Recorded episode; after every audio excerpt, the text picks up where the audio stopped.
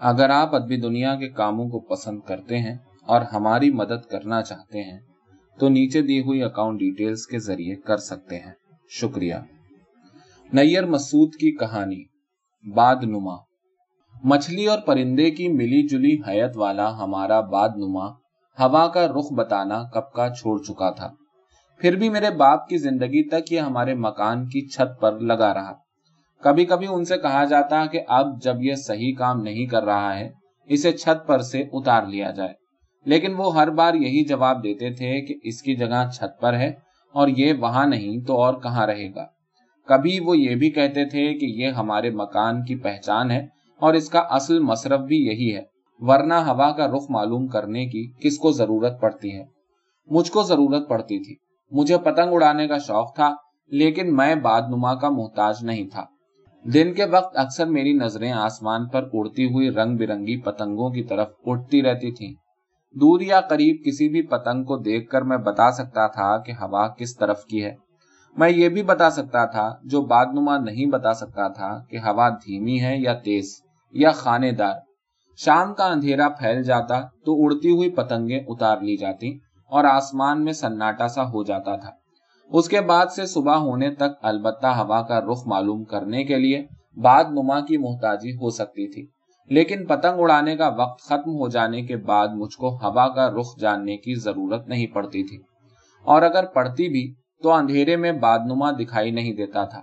کبھی کبھی میں آسمان پر اڑتی ہوئی کسی پتنگ کو دیکھنے کے بعد ایک نظر چھت پر لگے ہوئے باد نما پر بھی ڈال لیتا اور دیکھتا تھا کہ وہ بالکل صحیح کام کر رہا ہے۔ میں اسے اس وقت تک ضرور دیکھتا تھا جب دوپہر کی گرم دھوپ میں اڑتی ہوئی سب پتنگوں کو آہستہ آہستہ ایک ہی جانب سرکتے دیکھ کر مجھ کو اندازہ ہو جاتا کہ ہوا چلتے چلتے رخ بدل رہی ہے۔ اس وقت بادنما بھی بہت آہستہ آہستہ جیسے اپنی مرضی کے خلاف، لیکن چپ چاپ اور سہولت کے ساتھ داہنے یا بائیں گھوم کر ہوا کے رخ پر تھم جاتا۔ ایسے موقعوں پر میں اس کے کچھ قریب چلا جاتا اور اسے تھوڑی دیر تک دیکھتا رہتا تھا۔ ایسے ہی ایک موقع پر میں نے پہلی مرتبہ اس کی آواز سنی۔ میں اس کے اور زیادہ قریب ہو گیا، لیکن اب وہ ہوا کے رخ پر قائم ہو چکا تھا اور خاموش تھا۔ اس دن میں نے اس کو زیادہ دیر تک اور بہت قریب سے دیکھا۔ دور سے وہ مچھلی اور پرندے کی ملی جلی حیت والا کوئی جانور معلوم ہوتا تھا، لیکن اب میں نے دیکھا کہ اس کی بناوٹ میں پرندوں والی کوئی بات نہیں تھی۔ وہ صرف مچھلی کی حیت کا تھا۔ البتہ بنانے والے نے اس کو اس کے دھرے پر اس طرح بٹھایا تھا، جس طرح پرندے درخت کی پھنگی پر بیٹھتے ہیں۔ اس کی دم اور پہلوؤں کی پنکھیاں بھی ویسی ہی تھی جیسی مچھلیوں کی ہوتی ہیں۔ لیکن دور سے ان دونوں چیزوں پر کسی پرندے کی پھیلی ہوئی دم اور کھلے ہوئے پروں کا دھوکا ہوتا۔ اور ایک نظر میں وہ مچھلی نہیں، صرف پرندہ معلوم ہوتا۔ شاید اس لیے بھی کہ اس کا تعلق پانی سے نہیں، ہوا سے تھا۔ دور سے دیکھنے میں وہ نازک اور سبک بھی معلوم ہوتا تھا، لیکن قریب سے کچھ بھدا اور موٹا موٹا بنا ہوا نظر آ رہا تھا۔ اور صاف معلوم ہوتا تھا کہ اسے سخت موسموں کو جھیلنے اور ہر طرح کی ہواؤں کا سامنا کرنے کے لیے بنایا گیا ہے۔ میں دیر سے اسے تکے جا رہا تھا۔ اور ٹھیک اس وقت جب وہ صرف مچھلی نظر آ رہا تھا۔ مجھے خیال ہونے لگا کہ دراصل یہ پرندہ ہے جو کسی عجیب طریقے سے مچھلی بن گیا ہے۔ اور ٹھیک اسی وقت میری نظر اس کی سیدھ میں اڑتی ہوئی ایک پتنگ پر پڑی اور میں نے دیکھا کہ دھیمی چلتی ہوئی ہوا پھر رخ بدل رہی ہے۔ میری نظر لوٹ کر بادنما پر رکی۔ وہ اپنے پہلے والے رخ پر قائم تھا اور ہلکے ہلکے تھر تھرا رہا تھا۔ میں نے آہستہ آہستہ اس کو بدلتی ہوئی ہوا کے رخ پر گھمایا اور اس میں ایک بار پھر مجھے اس کی مدھم سی آواز سنائی دی۔ میری سمجھ میں نہیں آیا کہ آواز اس کے کس پرزے سے آئی ہے۔ میری سمجھ میں اس وقت یہ بھی نہیں آیا کہ اس کی خرابی کی شروعات ہو چکی ہے۔ میں اس کی آواز پر زیادہ غور کر رہا تھا جو میری پہچانی ہوئی سی تھی، لیکن مجھے یاد نہیں آ رہا تھا کہ میں نے اسے کہاں سنا تھا۔ میں نے بادنما کے ہر حصے کو دیکھا، لیکن اب اس کی تھر تھراہٹ رک چکی تھی اور وہ ہوا کے رخ پر قائم ہو گیا تھا۔ اس کے بعد کئی بار میں نے اس کو ہوا کا غلط رخ بتاتے دیکھا اور ہر بار سوچا، اپنے باپ کو بتا دوں کہ ہمارا باد نما غلط کام کر رہا ہے۔ لیکن کبھی کبھی وہ صحیح کام بھی کرنے لگتا تھا۔ اس لیے میں نے کسی سے کچھ نہیں کہا۔ البتہ اب میں چھت پر پہنچتا تو میری نظر باد نما پر سب سے پہلے پڑتی۔ پھر میں آسمان میں کسی پتنگ کو تلاش کر کے پتا لگاتا کہ ہوا کس طرف کی چل رہی ہے۔ زیادہ تر ہوا کسی دوسری طرف کی ہوتی تھی۔ کبھی کبھی ہوا چلتے چلتے رخ بدل کر اس طرف کی ہو جاتی۔ جدھر باد نما کا رخ پہلے ہی سے ہوتا۔ ایسے موقعوں پر مجھے خیال ہوتا کہ ہمارا باد نما ہوا کا پابند نہیں، ہوا اس کی پابند ہے۔ اس وقت میرے لڑکپن کے دماغ میں اور بھی عجیب عجیب خیال آنے لگتے تھے، جن میں سب سے عجیب خیال یہ ہوتا تھا کہ باد نما نہ صرف خود غلط رخوں پر گھومتا ہے، بلکہ ہواؤں کو بھی غلط رخ پر موڑ سکتا ہے۔ آخر ایک دن وہ ایسے رخ پر رک گیا جدھر کی ہوا کبھی نہیں چلتی تھی۔ تیز گرم ہواؤں کی فصل آ پہنچی تھی اور پتنگ بازی کا موسم جا چکا تھا۔ شروع دوپہر کی ہوا گرم ہو چلی تھی اور میرے بدن کو اس کا لمس محسوس ہو رہا تھا۔ لیکن ابھی اس کی رفتار میں اتنی تیزی نہیں آئی تھی کہ محض لمس کی مدد سے اس کے رخ کا پتہ لگایا جا سکتا۔ ایسے موقعوں پر بھی مجھے بادنما کی محتاجی نہیں ہوتی تھی۔ میں دوڑتا ہوا چھت سے نیچے اترا، اپنے لکھنے پڑھنے کے سامان میں سے کاغذ کا ایک ورق لیا اور سہن کے کوڑے میں سے ٹوٹی ہوئی سراہی کا ایک ٹکڑا اٹھایا۔ دوبارہ چھت پر پہنچتے پہنچتے میں کاغذ کے گول ٹکڑے پھاڑ کر، جنہیں ہم ٹکل کہتے تھے، ان کی چھوٹی سی گڈی بنا چکا تھا۔ بادنما کے پاس میں نے گڈی کے نیچے ٹھیکرا لگا کر اس کو سیدھا اوپر اچھال دیا۔ ٹھیکرا کچھ دور تک گڈی کو اپنے اوپر لیے ہوئے اٹھتا چلا گیا۔ ایک لمحے بھر کے لیے فضا میں رکا، پھر گڈی کو وہیں چھوڑ کر نیچے اترنے لگا۔ گڈی بھی دم بھر کو اپنی جگہ پر ٹھہری رہی، پھر اس کے ٹکل منتشر ہو کر ادھر ادھر پھیلے۔ اسی وقت مجھ کو بادنما کی کمر پر ٹھیکرے کے گرنے کی کھوکھلی سی آواز سنائی دی اور میری نظر ٹکلوں پر سے ہٹ گئی۔ بادنما میں ہلکی سی تھر تھراہٹ پیدا ہو کر ختم ہو رہی تھی۔ میں نے آہستہ آہستہ اس کی کمر پر ہاتھ پھیرا، جیسے بچوں کو چوٹ آنے پر یا جانوروں کو ان سے خوش ہو کر سہلایا جاتا ہے۔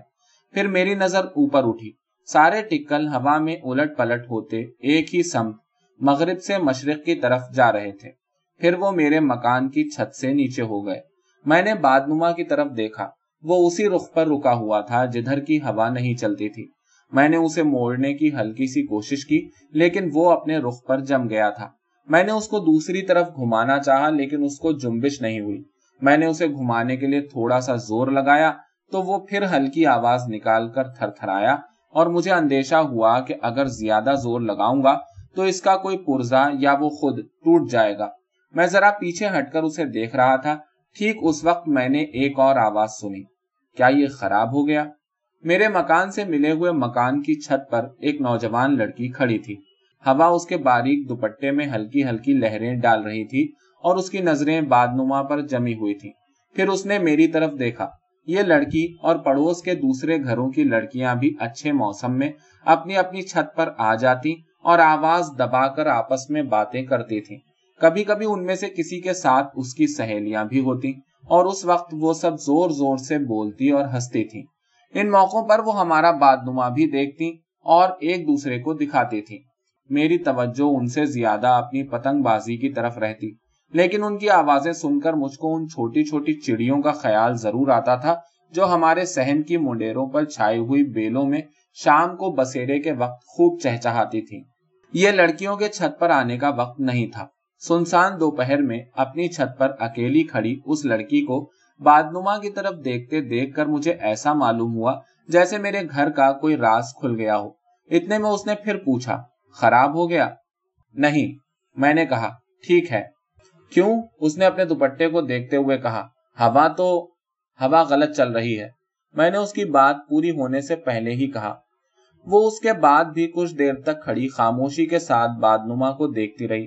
پھر مڑی اور آہستہ آہستہ چلتی ہوئی چھت کے دوسرے سرے کے زینوں پر اتر گئی۔ میں نے سوچا، اب اپنے باپ کو اطلاع کر دوں کہ بادنما خراب ہو گیا۔ پھر یہ خیال کر کے رک گیا کہ دو تین دن تک اور اس کو دیکھ لوں۔ البتہ اب میں دن میں کئی کئی بار چھت پر جاتا اور بادنما کو اسی ایک رخ پر ٹھہرا ہوا دیکھ کر چلا آتا تھا۔ میں دن کے ابتدائی حصے میں چھت پر ضرور جاتا اور اسے دیکھتا رہتا۔ یہاں تک کہ دھوپ بڑھ جاتی اور ہوا گرم ہو جاتی۔ اس میں کبھی کبھی مجھے نیند کے جھونکے بھی آنے لگتے۔ پھر آس پاس کی کوئی آواز مجھ کو ہوشیار کر دیتی تھی۔ ایسے ہی ایک موقع پر میں سرسراہٹ کی آوازیں سن کر چونک پڑا۔ میں نے اوپر دیکھا ہر طرف رنگ برنگی پتنگیں اڑتی دکھائی دے رہی تھی جس طرح بعض تہواروں کے دنوں میں دکھائی دیتی ہیں۔ میں کچھ دیر تک ان کے جمگھٹ کو دلچسپی سے دیکھتا رہا، پھر مجھے بادنما کا خیال آیا اور میں نے اس کی طرف دیکھا۔ اس کا رخ ادھر کا ہو گیا تھا، جدھر پتنگیں ہوا کا رخ بتا رہی تھی میں نے آسمان کی طرف دیکھا، پتنگیں آہستہ آہستہ داہنی جانب سرک رہی تھی میں نے بادنما کی جانب دیکھا، وہ بھی آہستہ آہستہ داہنی طرف مڑ رہا تھا۔ میں اٹھ کر اس کی طرف بڑھنے کو تھا کہ میرے منہ پر گرم ہوا کا تماچا سا پڑا اور میری آنکھ کھل گئی۔ دھوپ تیز ہو گئی تھی اور زمین تپنے لگی تھی۔ میں نے آسمان کی طرف دیکھا۔ کہیں کوئی پتنگ نہیں اڑ رہی تھی۔ البتہ میرے بدن کو جلاتی ہوئی تیز رفتار ہوا کے لمس سے معلوم ہو رہا تھا کہ وہ مغرب سے مشرق کی طرف چل رہی ہے۔ لیکن بعد نما اسی اجنبی رخ پر رکا ہوا تھا۔ میں اٹھ کر اس کے بالکل قریب چلا گیا۔ اس کے داہنے پہلو سے ٹکراتے ہوئے گرم جھکڑ، اسے چھت سے اکھاڑ پھینکنے کی کوشش کرتے معلوم ہو رہے تھے، لیکن وہ پتھر کی مورت کی طرح اپنے رخ پر جمع ہوا تھا اور تھر تھرا بھی نہیں رہا تھا۔ تب مجھے بالکل یقین ہو گیا کہ وہ بیکار ہو چکا ہے اور میں اپنے باپ کو یہ خبر سنانے کے لیے تیزی کے ساتھ زینے اترنے لگا۔ مجھے کچھ خوشی بھی محسوس ہو رہی تھی جس طرح بچوں کو، بلکہ اب کہہ سکتا ہوں بڑوں کو بھی اس وقت محسوس ہوتی ہے جب انہیں کوئی خاص خبر، خواہ وہ بری ہی خبر ہو، سب سے پہلے سنانے کو مل جاتی ہے۔ زینے اترتے ہوئے مجھے یہ بھی یاد آیا کہ خواب میں مجھ کو بعد نما پر غصہ آ رہا تھا، لیکن اب جاگنے کے بعد مجھ کو یاد نہیں تھا کہ میرے غصے کا سبب کیا تھا۔ میں سیدھا باہر والے ملاقاتی کمرے میں پہنچا، جہاں میرے باپ بید کی لمبی سی نیچی کرسی پر آدھے لیٹے، آدھے بیٹھے رہتے تھے۔ میں انہیں بہت زمانے سے اسی کمرے میں، اسی کرسی پر دیکھ رہا تھا۔ لیکن مجھے یاد ہے کہ پہلے وہ مکان کے اندرونی حصے میں رہتے تھے۔ البتہ ان کو بار بار ملاقاتی کمرے میں جا کر بیٹھنا پڑتا تھا۔ اس لیے کہ ان کے پاس ملنے والے بہت آتے تھے۔ ملنے والے ان کے پاس اب بھی بہت آتے تھے۔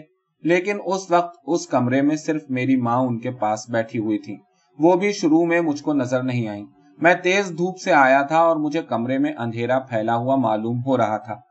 بیت کی کرسی بھی دکھائی نہیں دے رہی تھی، لیکن مجھے یقین تھا کہ اس پر میرے باپ موجود ہوں گے، بلکہ کئی ملاقاتی بھی کمرے میں بیٹھے ہوں گے۔ اس لیے میں نے ذرا جوش کے ساتھ اور کچھ اعلان کرنے کے سے انداز میں باد نما کی خبر سنا دی۔ یہ بھی بتا دیا کہ کئی دن سے وہ ایک غلط رخ پر آ کر ٹھہرا ہوا ہے اور یہ بھی کہ اس کے پرزے شاید آپس میں الجھ گئے ہیں۔ اتنی دیر میں کمرے کا اندھیرا چھٹ گیا اور میں نے دیکھا کہ ماں ہوٹوں پر انگلی رکھ رکھ کر مجھے چپ رہنے کا اشارہ کر رہی ہیں۔ میں چپ ہو گیا۔ یوں بھی چپ ہو جاتا، اس لیے کہ جو کہنا تھا وہ کہہ چکا تھا۔ میں نے اپنے باپ کی طرف دیکھا۔ وہ کمر تک چادرا اوڑھے، آنکھیں بند کیے، اپنی کرسی پر قریب قریب لیٹے ہوئے تھے۔ ان کے چہرے پر پھیلی ہوئی آسودگی سے ظاہر تھا کہ وہ گہری نیند سو رہے ہیں۔ میں خاموش تھا، لیکن میری ماں نے ایک بار پھر اپنے ہوٹوں پر انگلی رکھی، مجھے قریب بلایا۔ اور سرگوشی میں کہا، مشکل سے سوئے ہیں۔ اسی وقت میرے باپ کی آواز سنائی دی۔ کیا ہوا؟ کون خراب ہو گیا؟ میری ماں نے پھر مجھے چپ رہنے کا اشارہ کیا اور پھر سرگوشی میں کہا، سو رہے ہیں۔ باپ کے چہرے اور بند آنکھوں سے اسی طرح آسودگی ظاہر تھی۔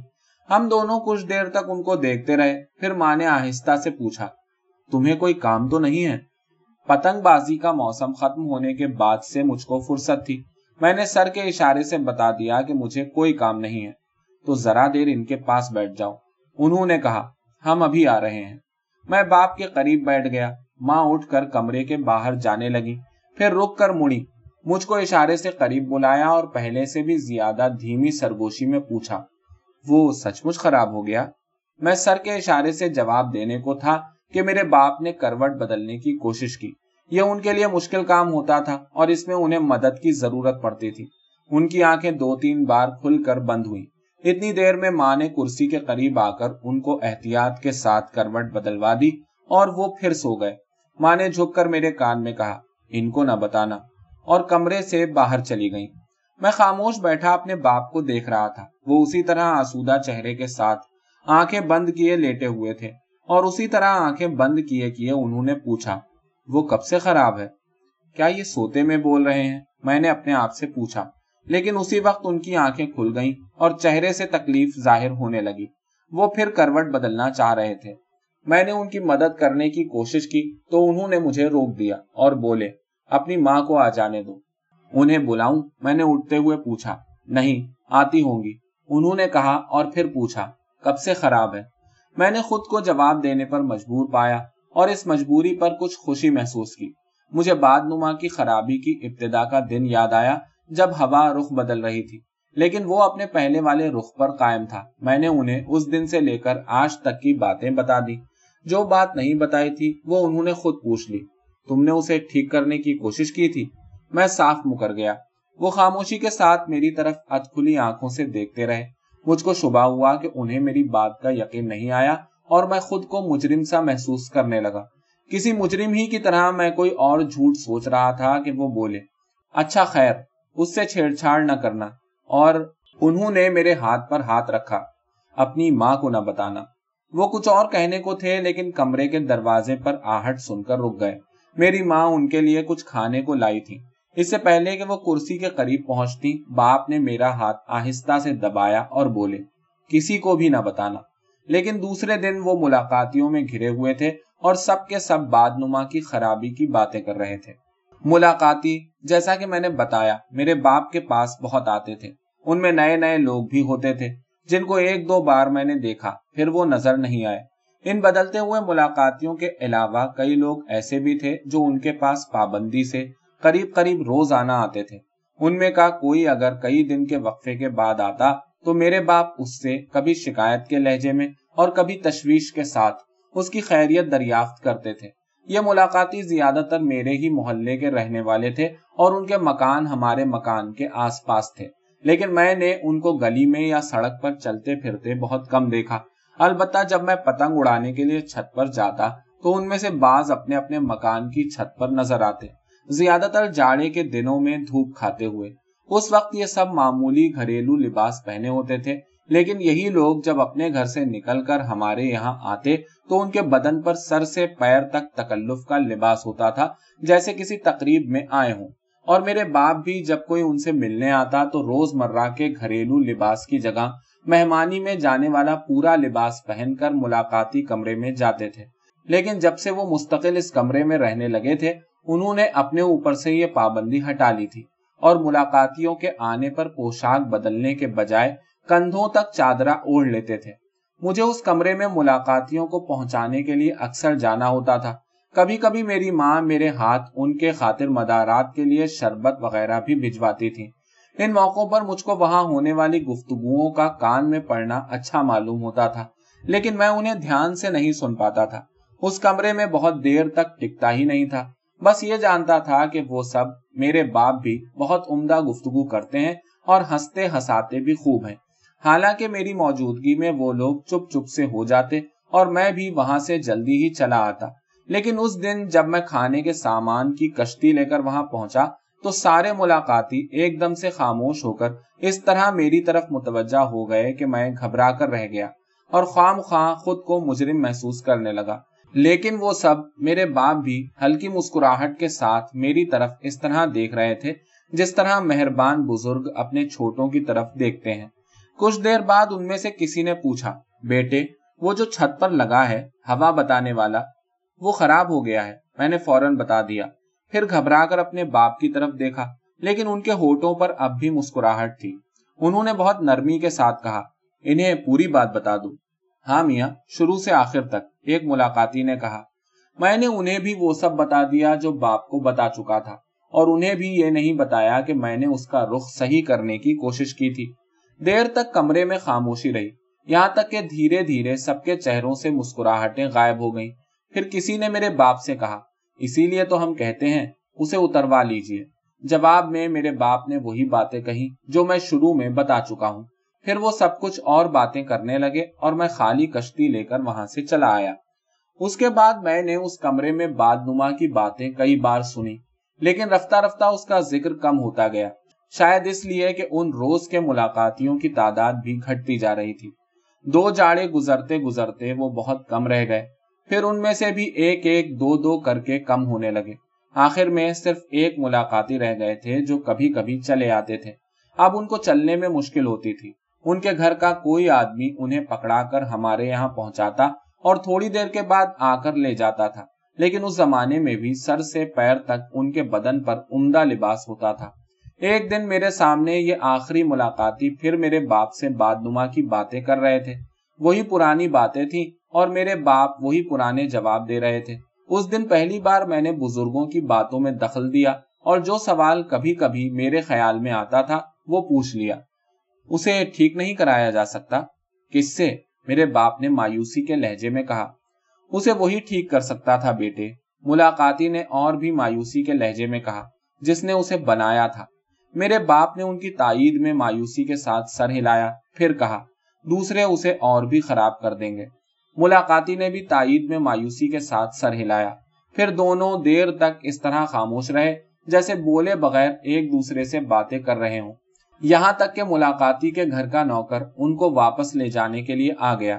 ان کے جانے کے بعد باپ نے مجھ کو اپنے قریب بلایا۔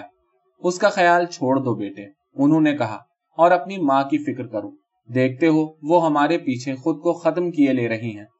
اسی وقت میری ماں، جو شاید دیر سے ملاقاتی کے جانے کا انتظار کر رہی تھی کمرے میں آ گئی وہ دونوں ہاتھوں سے تانبے کی ایک گول سینی سنبھالے ہوئے تھی سینی کے بیچوں بیچ میں ایک انگیٹھی رکھی ہوئی تھی، جس میں کوئلے دہک رہے تھے، اور ان کے اوپر ایک چھوٹے سے برتن میں کوئی روغن گرم ہو رہا تھا۔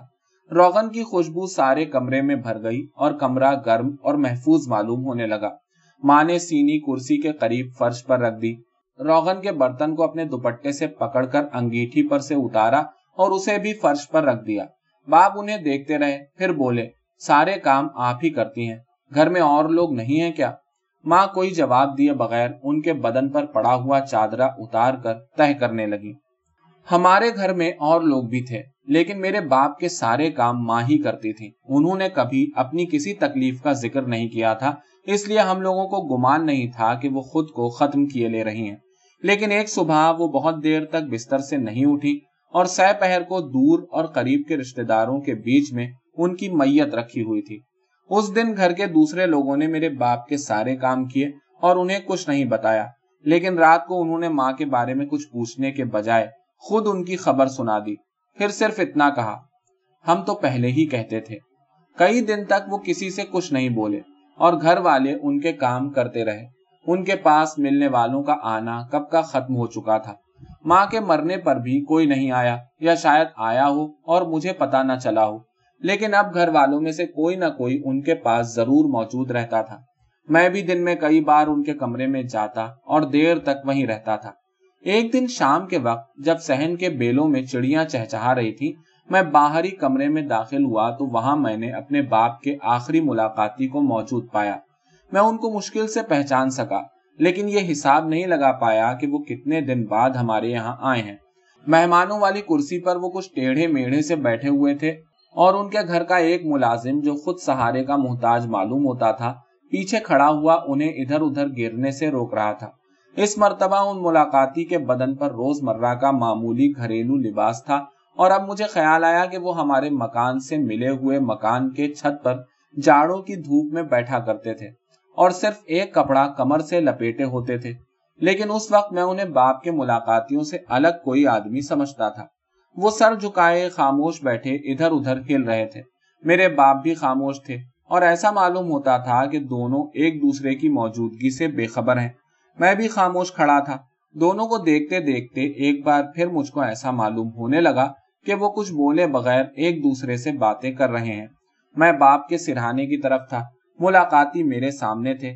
ان کا بدن اب بھی ہلے جا رہا تھا اور نوکر کبھی ان کو دونوں ہاتھوں سے سہارا دیتا کبھی ایک ہاتھ سے انہیں سنبھالتا اور دوسرا ہاتھ اس طرح ان کے اوپر جھلنے لگتا جیسے مکھیاں اڑا رہا ہو۔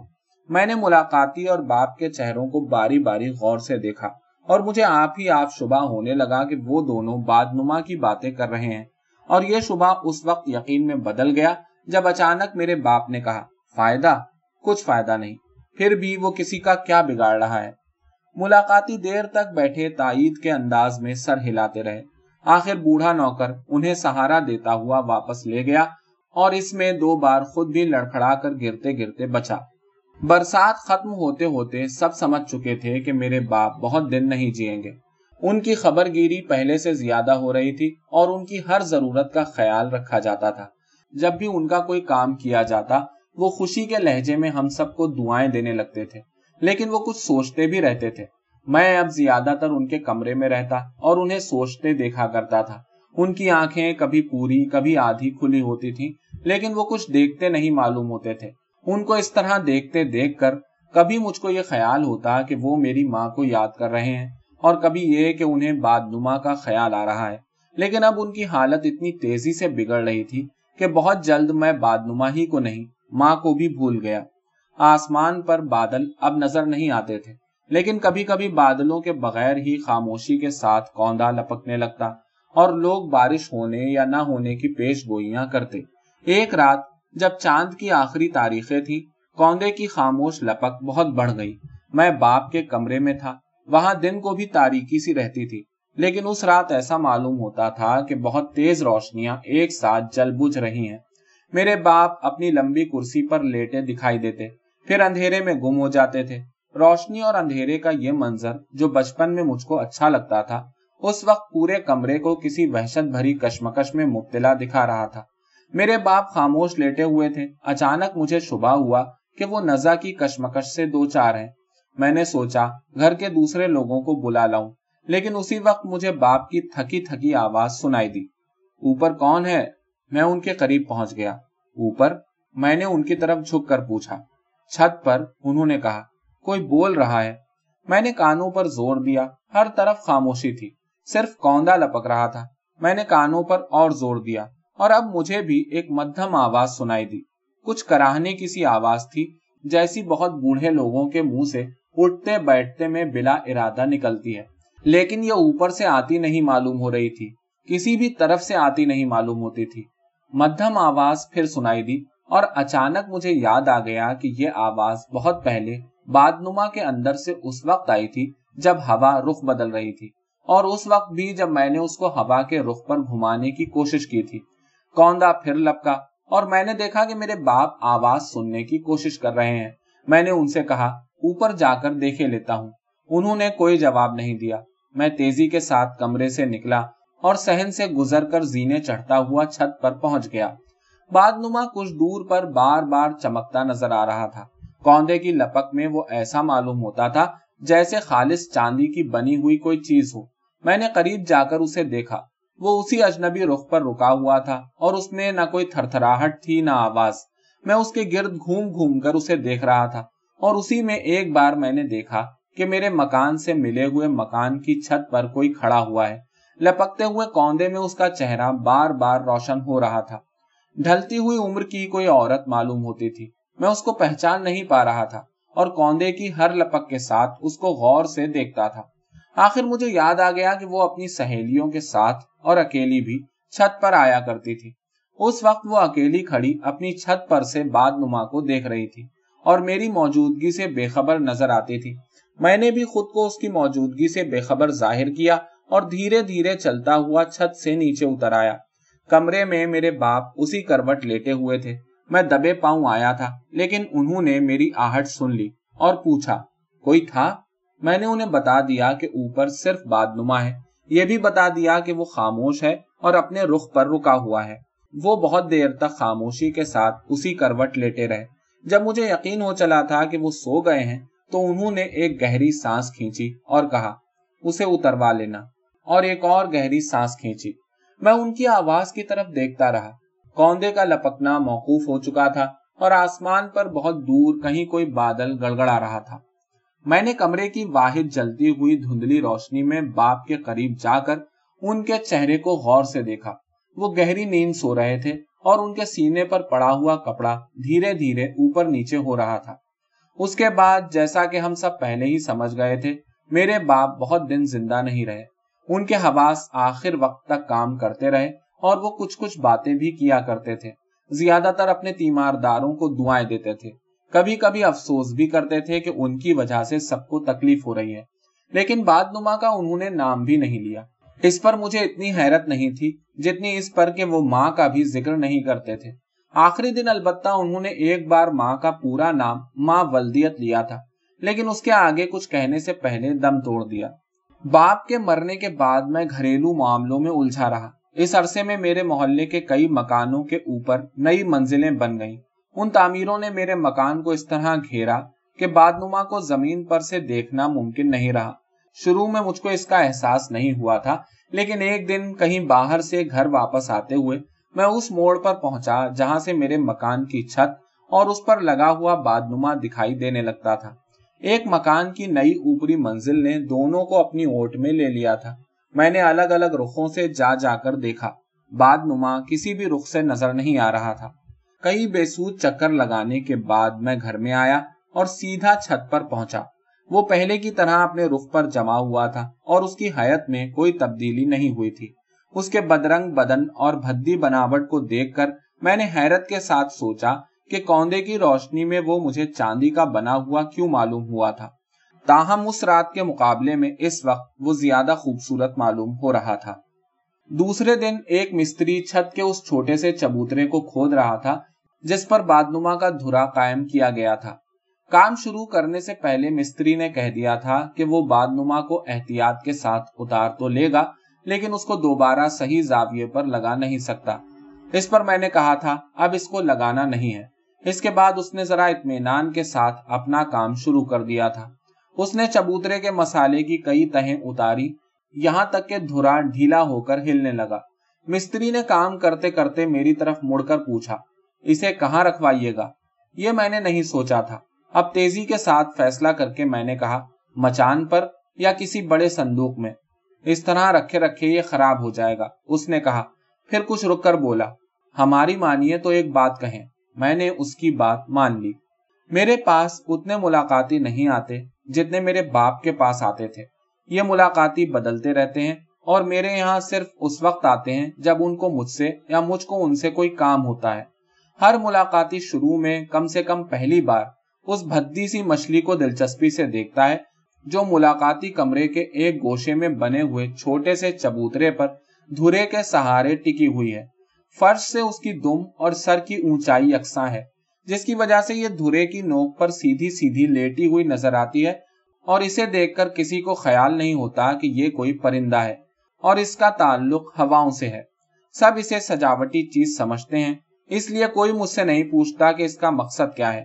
میں بھی کسی کو نہیں بتاتا کہ یہ ہمارے یہاں کا باد نما ہے جو ہوا کا رخ بتانا چھوڑ چکا ہے۔